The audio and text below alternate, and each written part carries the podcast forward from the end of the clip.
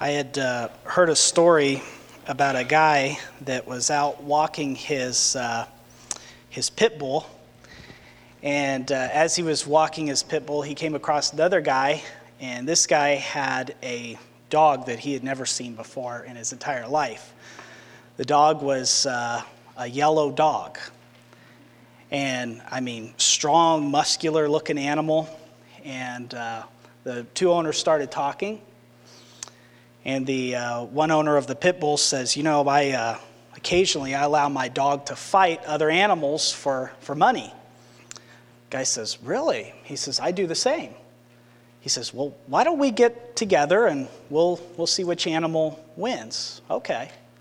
So they set a time, place, and everything, got their animals together. They let them loose, and one bite from that yellow dog killed that pit bull instantly. The guy was just amazed. He couldn't believe it. He said, I have never seen a dog like that. He says, What, what kind of breed is that? The guy said, Well, before I cut off his tail and painted him yellow, he used to be an alligator.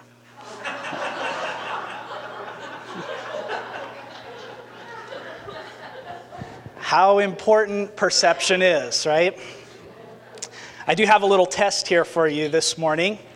Um, I'm going to show you a few uh, things here that uh, I think might be helpful to you, uh, just to kind of get an idea of what we're going to be talking about here this morning.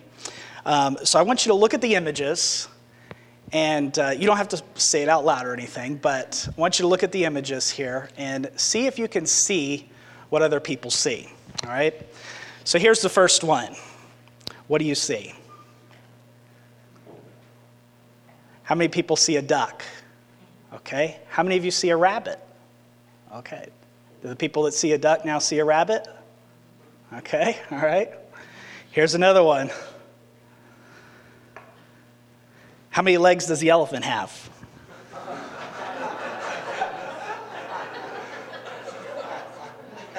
kind of confusing, isn't it?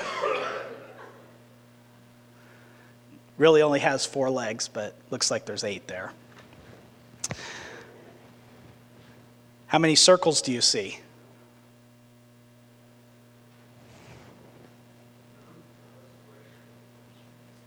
Does anybody see the circles? Yeah, you see them? They're there.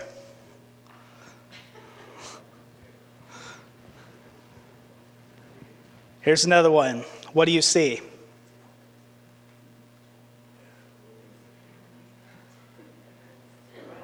How many see an attractive young lady with her head turned? How many of you see an older woman? All right? It's there.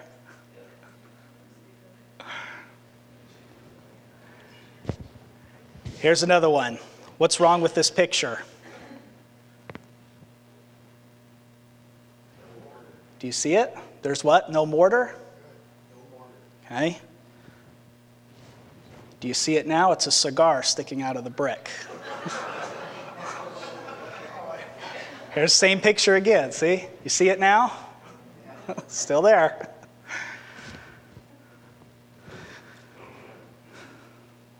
So, isn't it interesting that how we don't see things right away, even though they're right in front of us? You know, because we sometimes focus so intensely on our surroundings that are around us, sometimes we miss some of the most obvious things that are just right there in front of us. And I believe that in our lives, God is doing some amazing things in our lives. And because we do not focus on what the Lord is doing, we might be concerned about this circumstance or what this is going on or how this is happening or how this is taking place we miss the big picture of what the Lord is actually doing in our lives. And He's trying to accomplish a certain will for our lives. You know, if I can, I'd like to just take a, just a few moments, just kind of set the stage here for this, uh, this message here. And I just want to briefly go through a few instances. These are Bible stories that some of us are really familiar with, and show you how God was at work uh, in the background and what he was doing to accomplish his will even though it may have not seemed obvious of what the Lord was doing. You know, God's word always affirms his glorious existence. he basically states, I am. He is the God that was, that is, and is to come. He's always been present. And so, for us as believers, we need to recognize that because God is always present around us, He's always at work, even though we may not see His strong and mighty hand in obvious ways, but He's still at work. So, throughout Scripture, God used events, people, and circumstances to accomplish His will.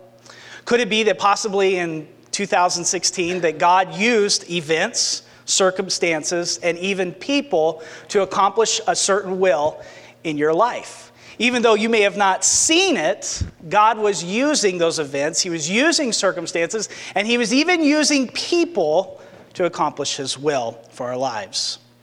And if we were not keen in focusing on what God was doing, we missed it. And we missed out on what God was accomplishing in our lives. So let's take a few look at a few scriptures to help us see this. For example, the life of Joseph. All the way through Genesis 37 through Genesis 50, you have the life of Joseph. Now, you, we all pretty familiar with the life of Joseph. I mean, here he is. He grew up in a dysfunctional family. Um, he has 12 brothers that hate his guts. I mean, he has uh, stepmoms, and his dad plays favorites. And what do his brothers do? Boy, they sell him into slavery at the age of 17. We find that Joseph was 30 years old when he's made an overseer. So, for many of his years, he spent either in prison or as a slave. And by the time he's 30 years old, he finally becomes an overseer. By the time he was 39, when his brothers first came to Egypt, he was 39 years old when his brothers came when the famine came and his brothers come and they're seeking food. He's 39 years old. So he hadn't seen his brothers ever since he was 17. But yet God was using those events, circumstances, and people to accomplish his task in Joseph's life. By the time he was 41 years old, that's about the second time that Joseph's brothers came to see him.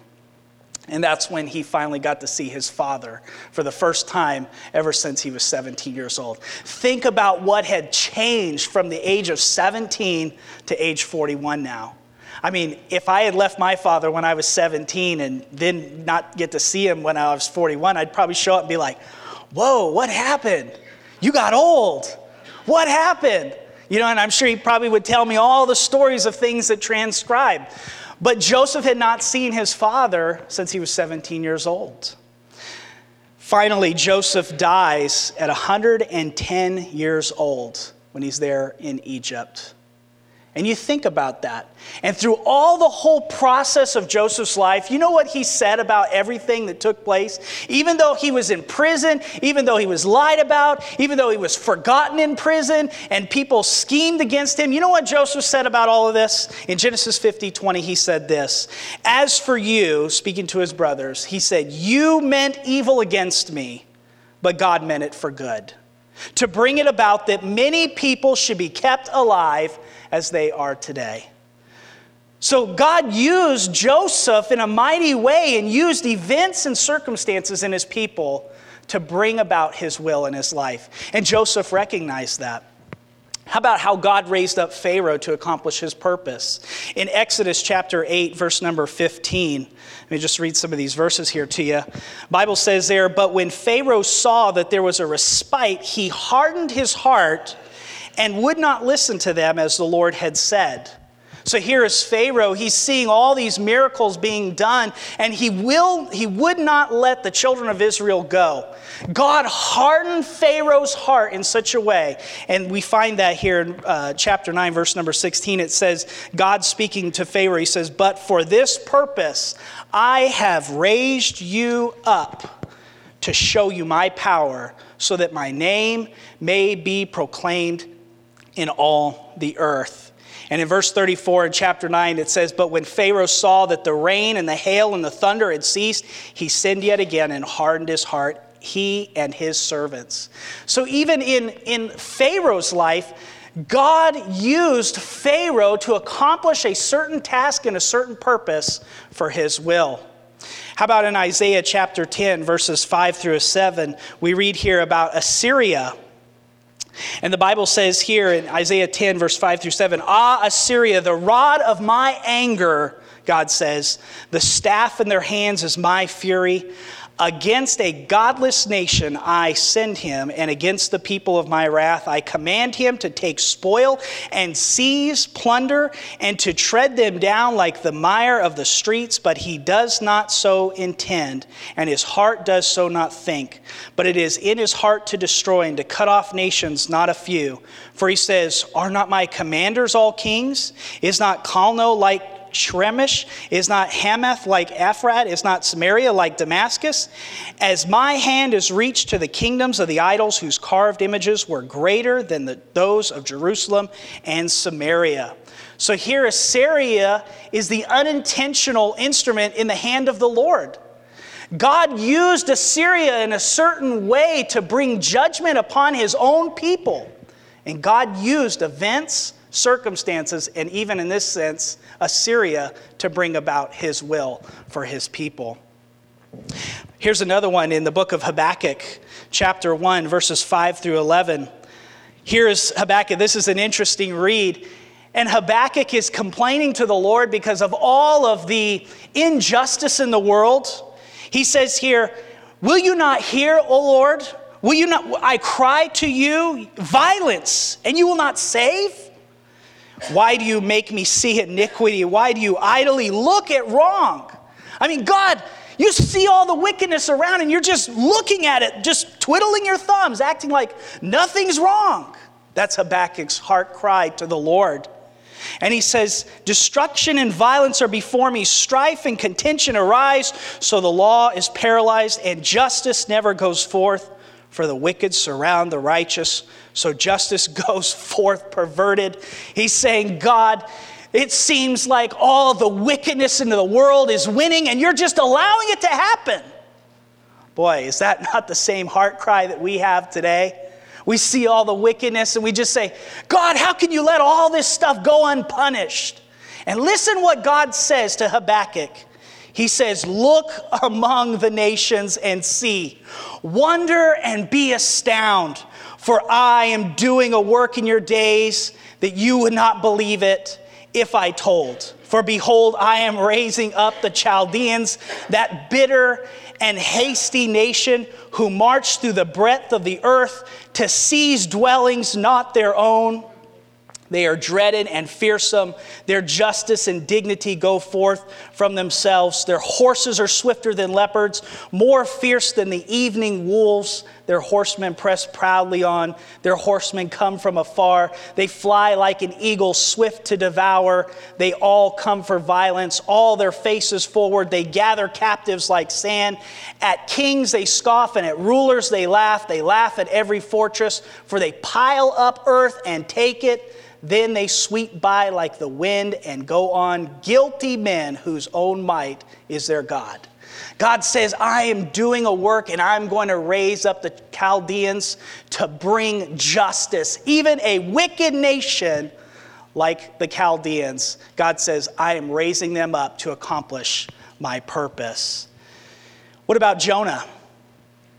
Remember about Jonah in the Bible as he's there and he is supposed to go to Nineveh to preach.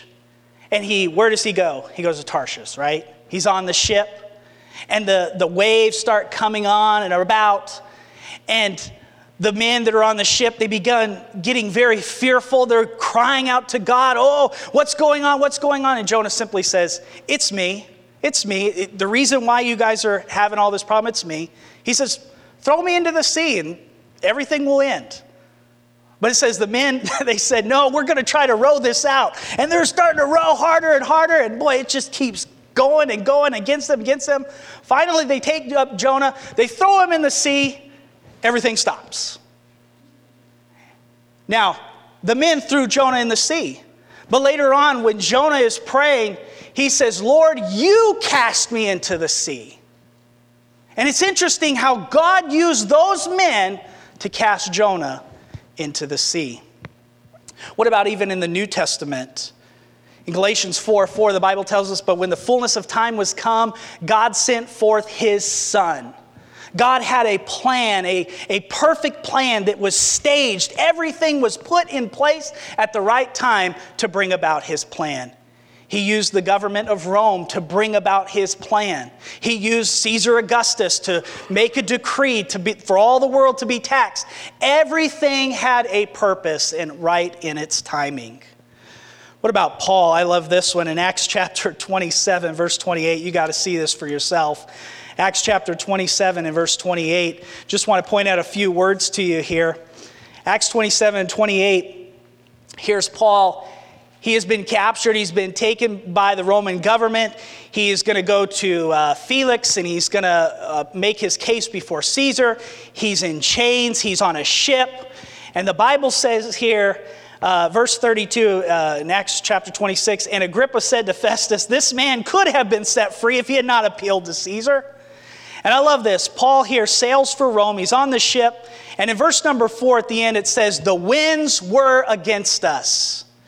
In uh, verse number seven, it says, They arrived with difficulty. In verse number eight, with difficulty. Verse number nine, the voyage was now dangerous.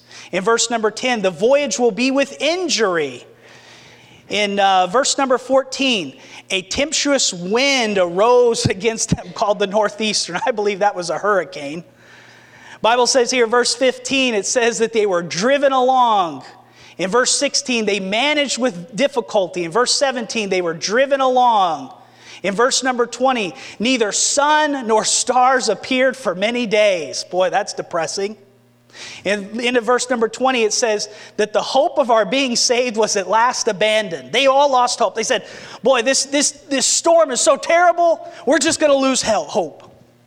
In verse 21, it said that they had been without food for a long time. In verse 24, Paul says, Do not be afraid. Or the angel says, Do not be afraid, Paul. You must stand before Caesar, and behold, God has granted you all those who sail with you. In verse 33, it says, On the 14th day, they still were without food. In chapter 28, it says Paul had gathered a bundle of sticks and put them on a fire.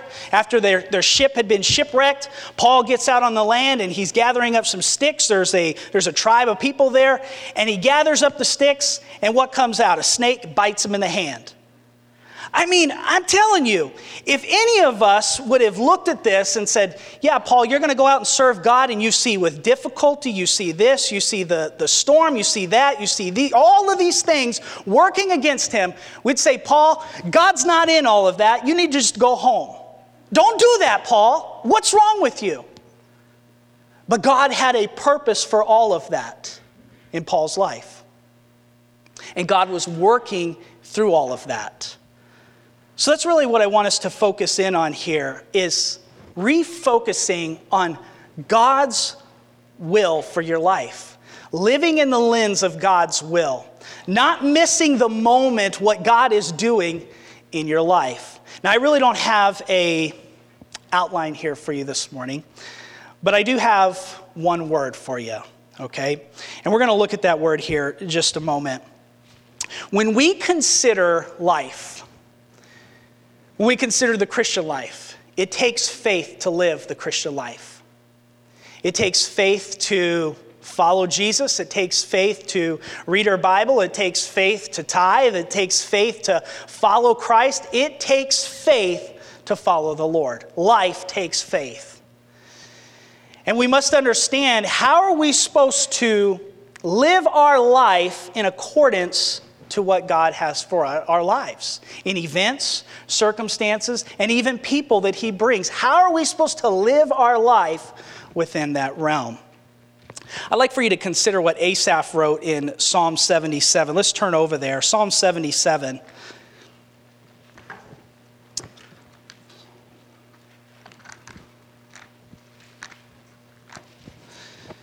Here's Asaph, and he writes this rather interesting psalm pretty much about life, about what God is doing. Psalm 77, and we're going to begin in verse number 2. Bible says, "In the day of my trouble I seek the Lord. In the night my hand is stretched out without wearying, my soul refuses to be comforted. When I remember God, I moan. When I meditate, my spirit faints. You hold my eyelids open. I am so troubled that I cannot speak. I consider the days of old, the years long ago. I said, Let me remember my song in the night. Let me meditate in my heart. Then my spirit made a diligent search. Will the Lord spurn forever and never again be favorable? Has his steadfast love forever ceased? Are his promises at an end for all time? Has God forgotten to be gracious? Has he in anger shut up his compassion? Then I said, I will appeal to this, to the years of the right hand of the Most High. I will remember the deeds of the Lord. Yes, I will remember your wonders of old. I will ponder all your work and meditate on your mighty deeds. So, Asaph here really gives us a pattern on how to refocus on God's will for our life. In all of it, Asaph makes a remarkable discovery about life. He says, Look, you know, everything's going on. Am I going to be bitter? Am I going to be angry? Am I, it, what's going on, Lord? And what does he say? Asaph tells us that in his faith comes from his trust in God. He says here in verse number five, look what it says again I consider the days of old, the years long ago. And by remembering what God had done, Asaph's faith is strengthened in what God will continue to do in the future. And so Asaph knows, he says, hey, no matter what's going on around me, the events and the circumstances and the people and, and all the trouble, Asaph says, God, I know that you are in control because of what you have done in the past. Notice what he says in verses 10 through 12. He says, Then I said, I will appeal to this, to the years of the right hand of the Most High. I will remember the deeds of the Lord. Yes, I will remember your wonders of old. I will ponder all your work and meditate on your mighty deeds. What are these actions that Asaph is remembering? It's what we call providences. Providences are basically the things that God brings into our lives, they are the actions, they are the deeds that we are supposed to be taking note of and focusing on, what the Lord is doing in our life. Asaph here had faith to continue because he knew how God had saved him in the past.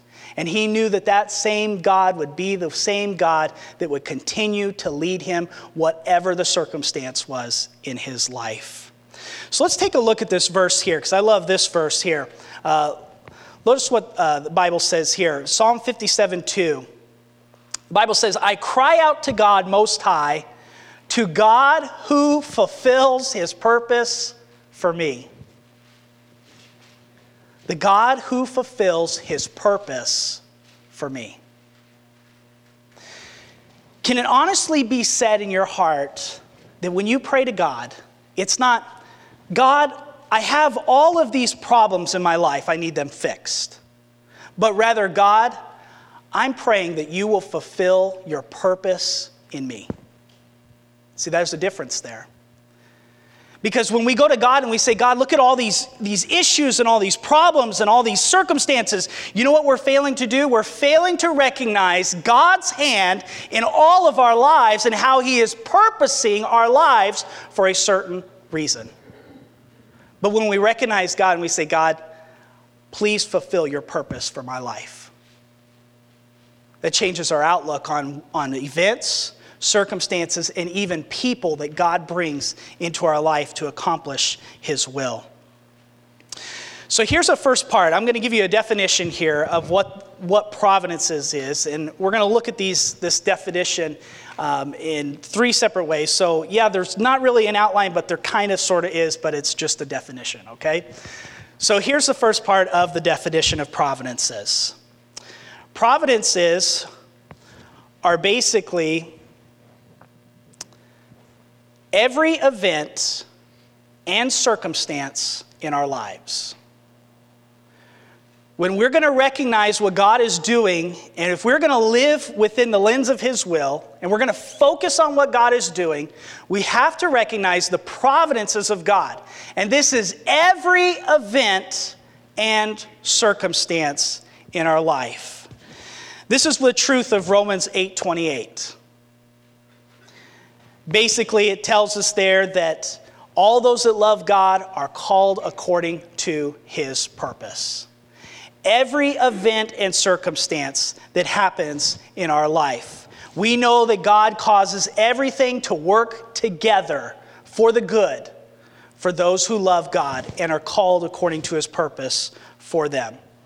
So basically, when you think about every event and circumstance, these are things that you cannot change. For example, your height, your color and texture of your hair, the color of your eyes, your shoe size, your sex, parents, place and time of your birth, creative ability, the car you drove this morning, those who rode in the car with you.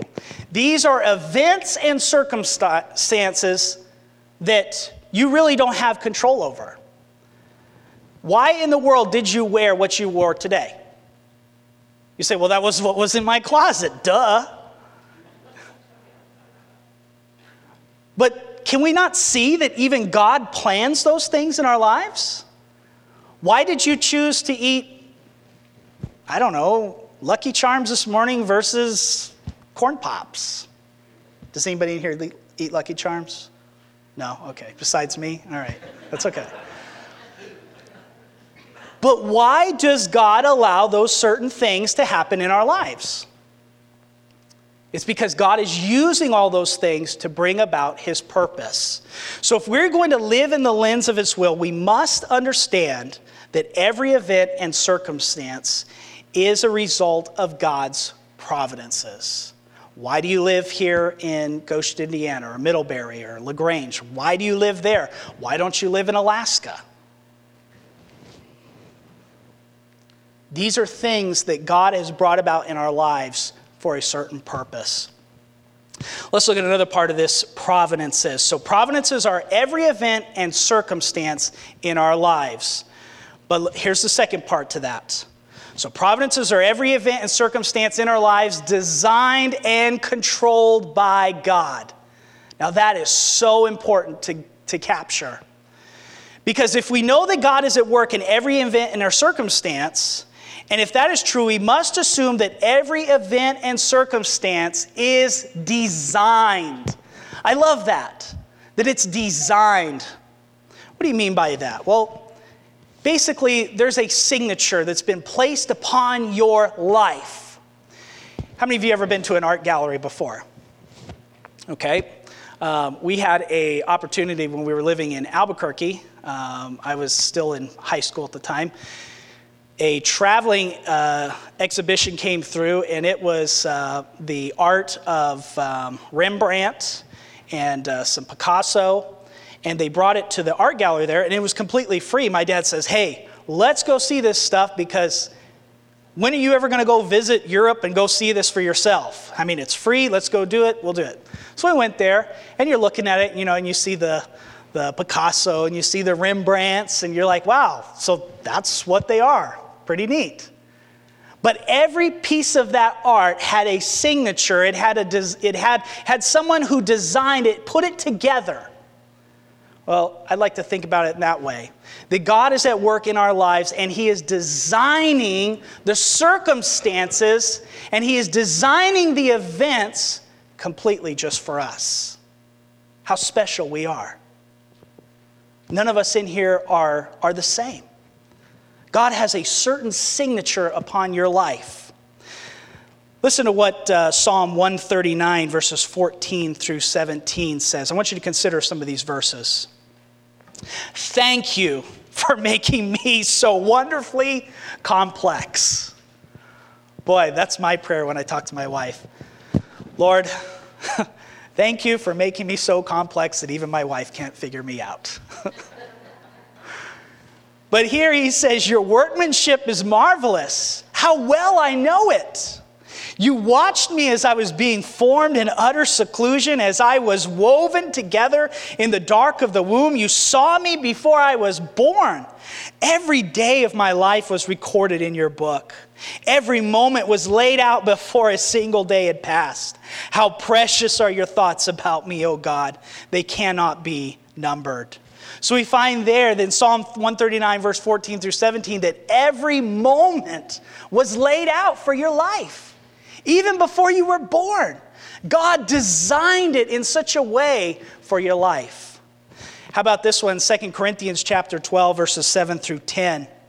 Here is Paul and of course, he has this infirmity in his life, and, and, and Paul is being used mightily by God, and he's establishing churches, and, and he's seeing people come to know Christ, and, and God's using him mightily. And in 2 Corinthians 12, 7 through 10, Paul says this Even though I have received such wonderful revelations from God, so to keep me from becoming proud, what did God do? God designed something for Paul. And it says, I was given a thorn in my flesh, a messenger from Satan to torment me and to keep me from becoming proud. Three different times, Paul says, I begged the Lord to remove this thing from his life. And he says, each time he said, My grace is all you need. My power works best in weakness. So now I am glad to boast about my weakness so that the power of Christ can work through me. That's why I take pleasure in my weakness and in the insults and the hardships and the persecutions and the troubles that I suffer for Christ. For when I am weak, then I am strong. So, because the, the providences in Paul's life were so designed, his strength, Paul's, God's strength, was made perfect in his weakness that Paul had in his life. I don't think we need to go in much detail here, but all of us in here, we suffer from some type of physical infirmity. Maybe a health issue, maybe something mental. But God has designed that in such a way to use it in your life. Paul says, I've been given this infirmity for a reason. Paul says, I'm not going to boast about what I can do. I'm going to boast about what Jesus Christ has done through me because of my weakness. So we see that that it's designed, but not only that, it's controlled by God. Every event and circumstance is designed and it is controlled by God. Now this is where we get into a lot of trouble because we as individuals, we like to be in control. Have you ever been on an airplane before? And that airplane goes through some turbulence? And what do you do right away? I'm in control. No, you're not. You're just grabbing the airplane seat. we like to be in control. But we must recognize that God is in control of every event and circumstance that He has designed for us. Whatever the situation you may be in, you can rest assured that God is in control of every aspect and circumstance of your life that you're facing. I want to give you a verse here in Ecclesiastes 7, verse 13.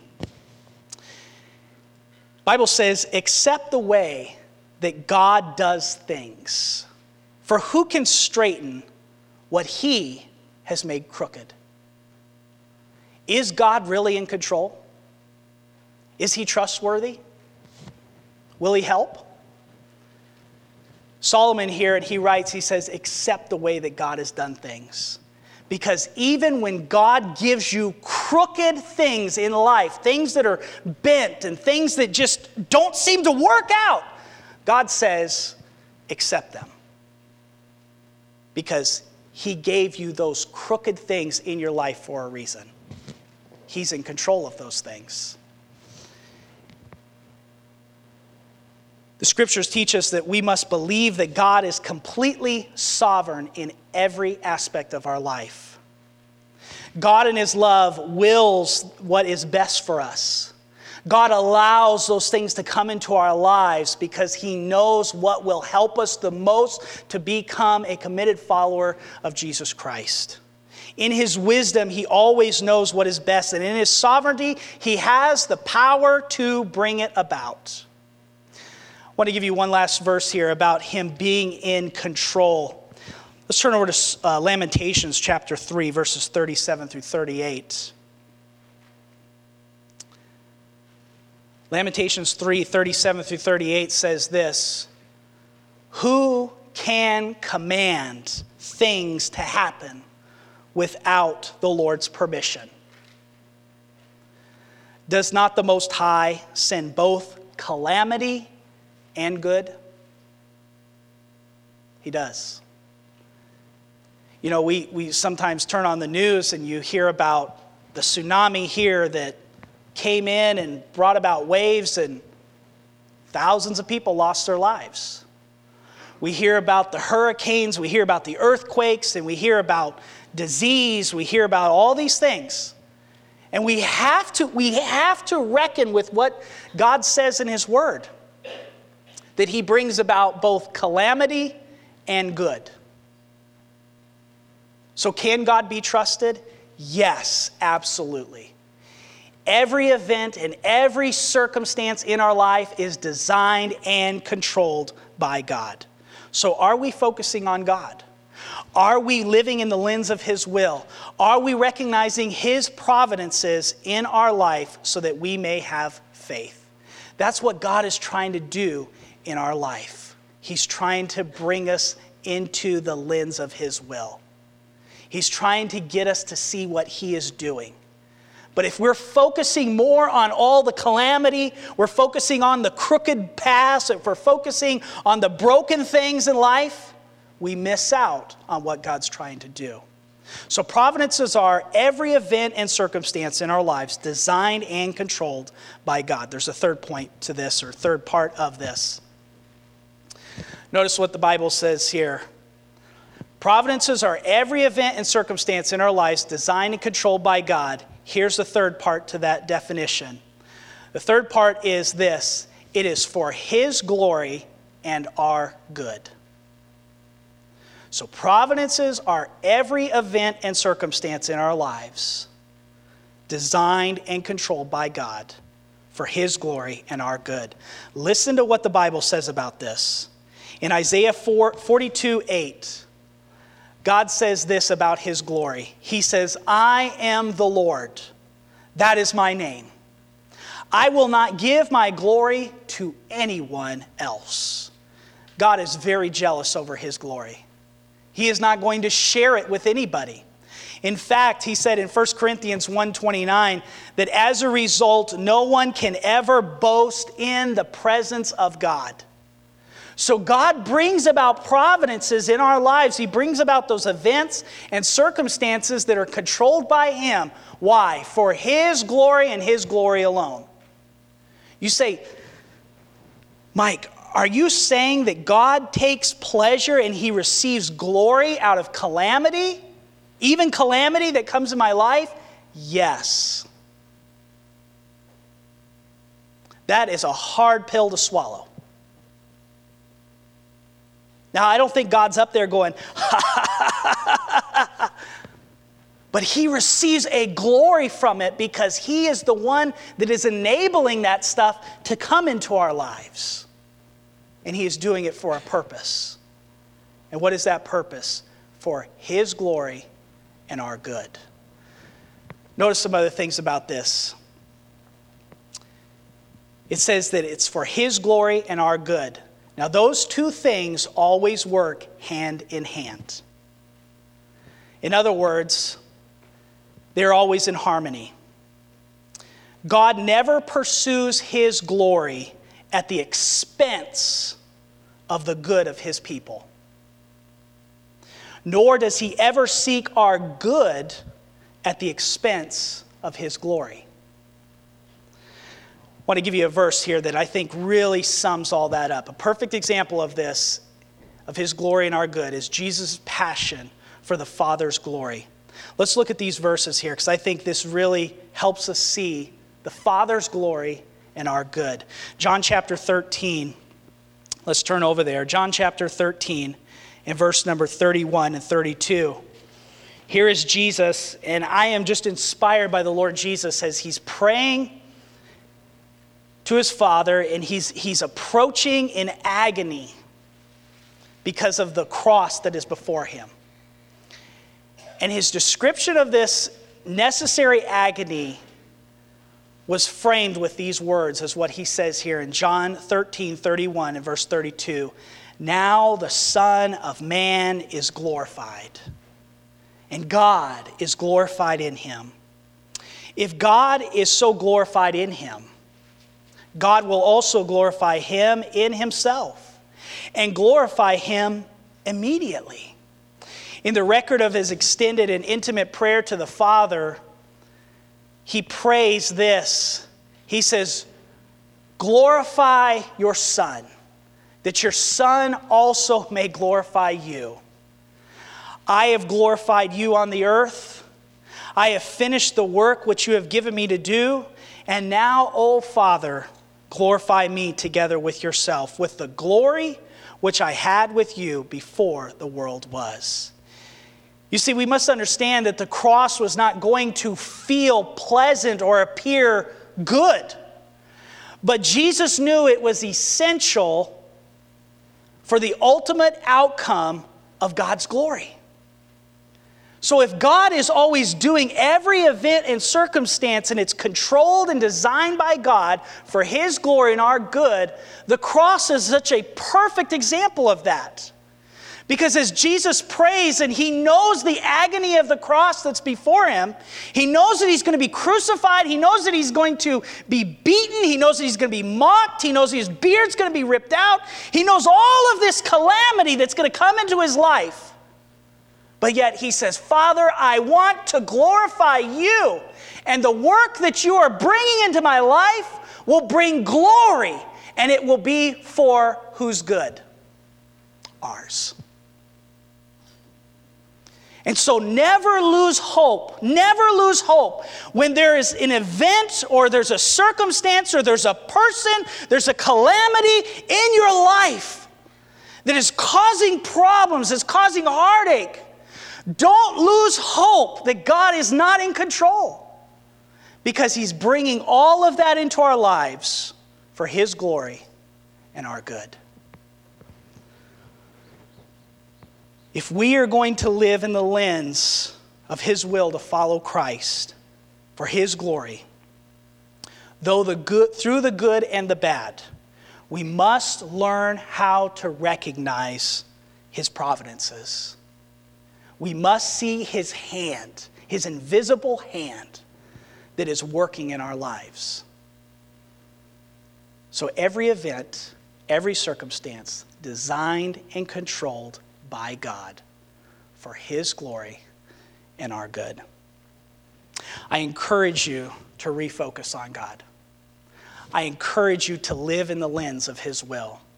Ponder his work is what Asaph says. I'm going to ponder the deeds. I'm going to ponder the mighty works of God and meditate on them. Because in doing so, it'll help you refocus on the Lord.